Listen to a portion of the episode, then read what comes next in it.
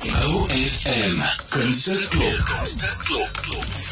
Vanoggend in die OFM Kunste klop is dit vir my heerlik om Corneel Miller te vra om by my hand te sluit in lewende lywe môre. Môre Jolanda, dis baie lekker om hier te wees, baie dankie. Ons twee het hard probeer om by mekaar uit te kom en dit is 'n goeie teken want dit beteken jy is bedrywig, jy is besig. Musiek ja. is iets wat net as ek aan jou dink, dit is so sinoniem met jou mens wees. Waar kom dit vandaan daai liefde vir sing? Man, ek het groot geword in 'n huis waar musiek 'n baie integrale deel gevorm het van van die huishouding. So my ma het sal byvoorbeeld op 'n sonoggend kliphard klassieke musiek gespeel het en dit was die hierdie stuk van Rachmaninoff en daai stuk van Schubert en so, so ek het baie geleer van klassieke musiek en ek het natuurlik vroeg begin cello speel toe ek 7 was. So ek dink my blootstelling aan musiek was van vroeg af, uh, jy weet 'n integrale deel van my menswees. En vandag, watse tipe musiek verkies jy om op te voer? Man, ek is 'n absolute voorstander van verskeidenheid. Ek hou baie daarvan dat mens moet versatile kan wees in in jou kuns en dit wat jy weergee op die verhoog en die manier hoe jy ook jou gehoor dan intrek. So ek wil amper sê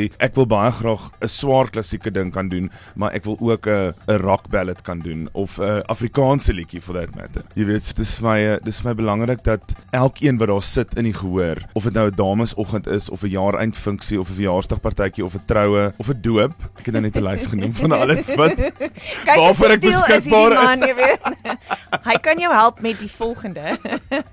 ja. ja, so elkeen moet gemaklik voel met ten minste een liedjie. Om 'n musikant te hê wat optree by byvoorbeeld 'n troue of 'n doop of 'n spesiale ja. seremonie is iets wat lewenslank by daai gaste bly. Ek was toevallig onlangs by 'n troue op 'n klein dorpie Brandfort en as trougeskenk het een van ja. die familielede saam met orgelbegeleiding gesing. Ag, dis baie spesiaal. Dink nie ek sal dit ooit in my lewe vergeet nie. Ja. So, dis 'n baie besonderse voorreg waar jy jouself bevind om by hierdie tipe funksies ja, ja. vir mense jou jou stem te skenk. Ja. Jana, ek het ook al geleer dat 'n mens moet baie versigtig wees so saam met wie jy hierdie doen want ja dit kan baie keer 'n totale fiasco wees as jy nie die mense ken nie. Dit het ook al met my op 'n troue gebeur. So dan is ek baie jammer vir die brein. As ek net soos julle ek dink ons moet daai stukkie uitsny. Vergeet dit dit ooit gebeur het. Maar wat jy sê is baie waar en dit is en is baie kosbaar want dit is iets wat soos wat jy sê dit wat jou bybly. En ek dink dit is soos amper die vergelyking soos reën op 'n troudag. Dit is half daai nog 'n groter blessing wat op jou huwelik uitgestort word op 'n manier. As jy nou nog 'n mooi sang item of of instrumentale item ook tussenin werk.